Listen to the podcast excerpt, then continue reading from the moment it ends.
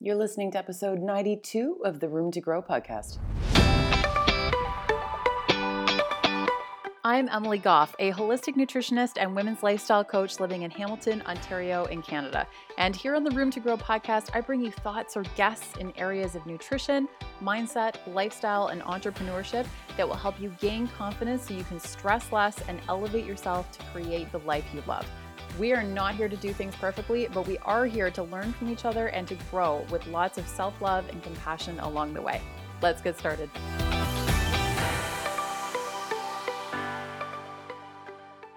Hey, hey, welcome back to the Room to Grow podcast. Today's is going to be a quick one, but I want to address something that came up at an event that I'm at right now. So I'm actually in Los Angeles at the moment for a business event with uh, a coach of mine and then a couple other just incredible speakers. So I'm going to be talking more about this um, on the next few episodes, maybe. But something came up yesterday that's actually been on my mind a lot, and I already had it in a Google Doc to get into. And then when it came up yesterday, I was like, okay, I really need to address this because the universe is, is giving me signs that this needs to be talked about. And that is that essentially the the long way is often the short way. And it doesn't feel like it when we're in it. And, and something like this can apply to all kinds of different areas of our lives. Like it, we are always looking for that shortcut. That's why I, I think that one of the biggest places we see it is things like health and nutrition and stuff like that, but also in business.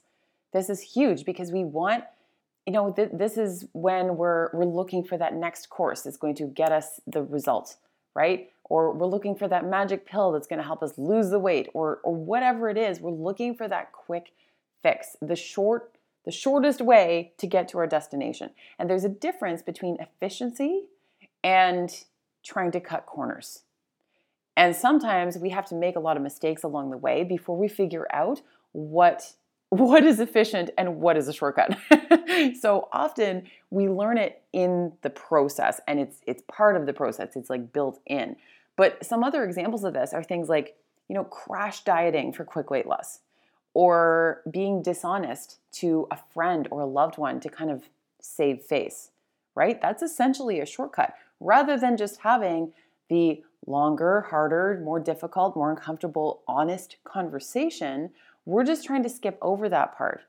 And I mean, that's another entire conversation about lying and stuff, but um, something else like shiny object syndrome in business jumping on to the next thing that, you know, the thing that might make you a quick buck now, but long term might not pan out, especially if you're already on to the next thing, like another thing again, without perfecting the first thing that you were working on.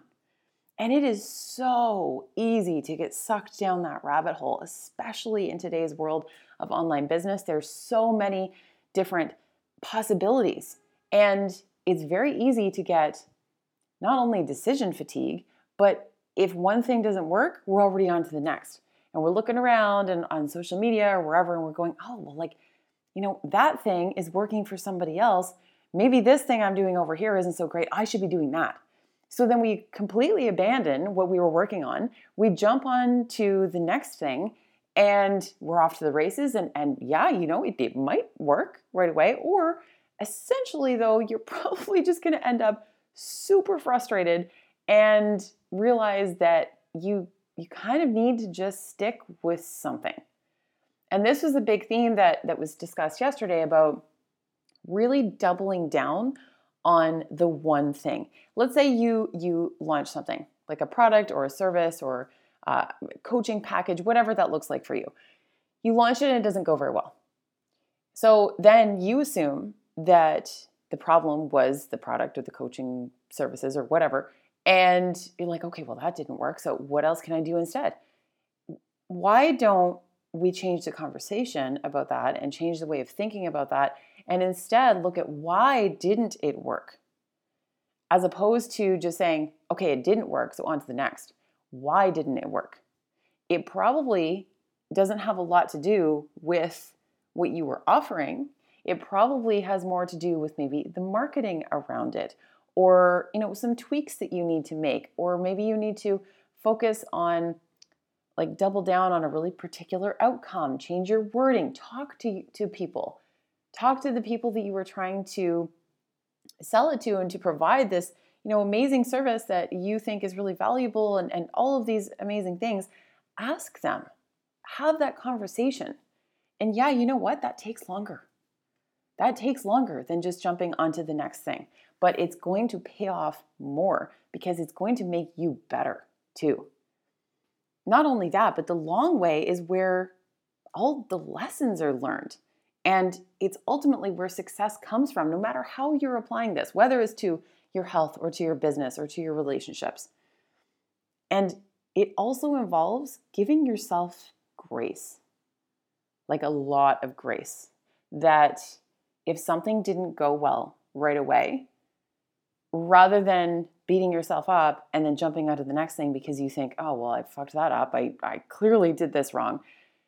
Give yourself some grace because the long road isn't the easy road, but it's the one that's probably going to pay off the most by far in every sense of the word. I'm not just talking about financially.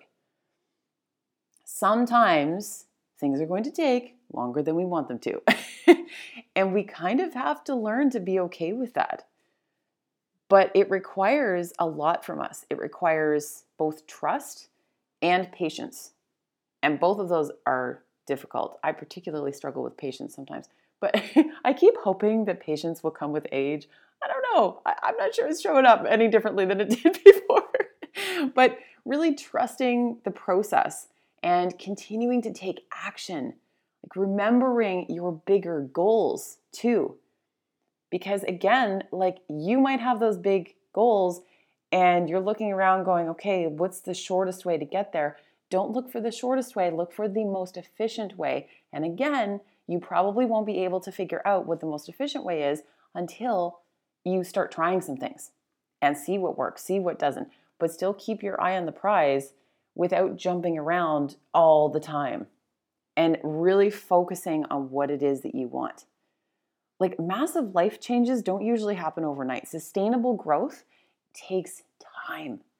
It takes time. And again, like coming back to the patience factor, this is the thing. It takes patience and effort and putting in the work on on the one thing that you really want to achieve something that um, I know I've talked about this book on on the podcast before, but I absolutely love it, and I've I've loved this author's work for years. Is uh, James Clear's book Atomic Habits, and it's it's relatively his book itself is relatively new, but he's been doing some incredible work uh, for ages now on building habits and really digging into the research and how weird us humans are about habits sometimes.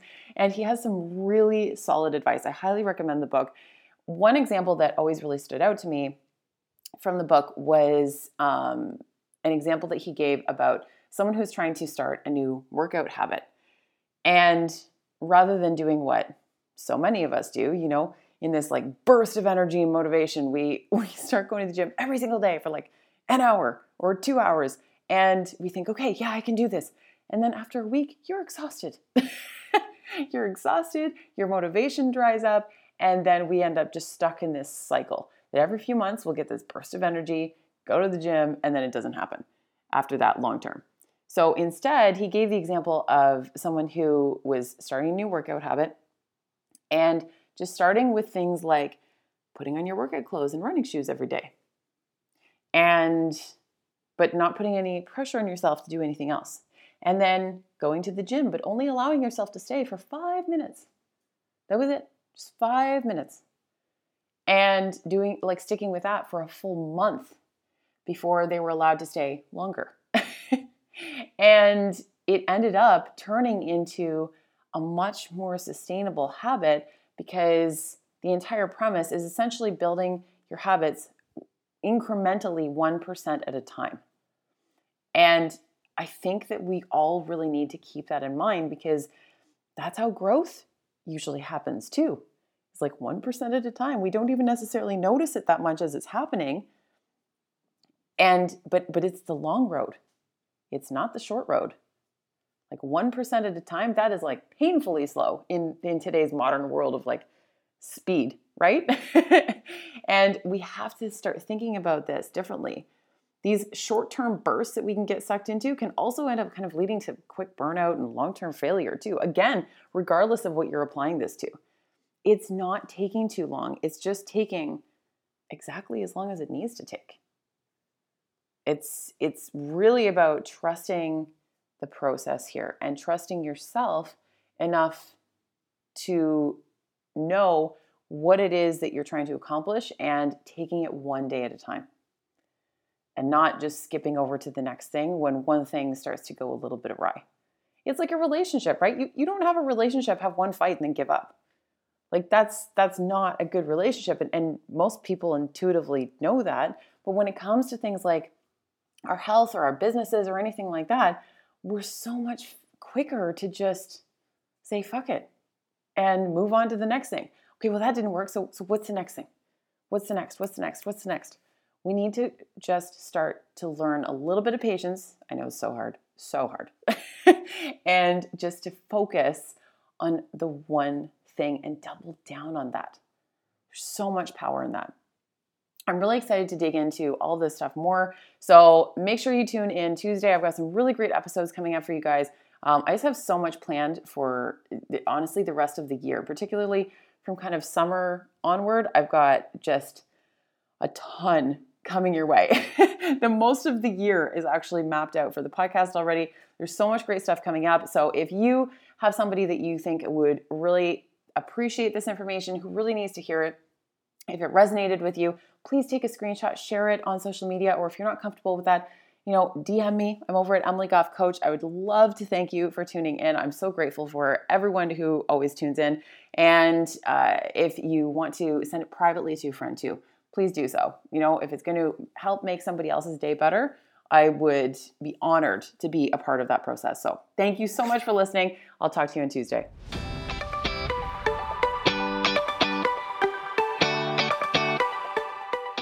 Thanks so much for listening to the Room to Grow podcast today. All show notes and references can be found over at roomtogrowpodcast.com. And can you do me one huge favor before you go, though? If you can take a, take a screenshot of this episode and tag me on social media, I would absolutely love to see who's listening and get to connect with you and thank you. And if you could leave a review on iTunes, that would go a long way and make such a huge difference. It really helps to get the word out there, get more amazing guests on the show, and helps to get all of this information out to the world. Looking forward to growing with you.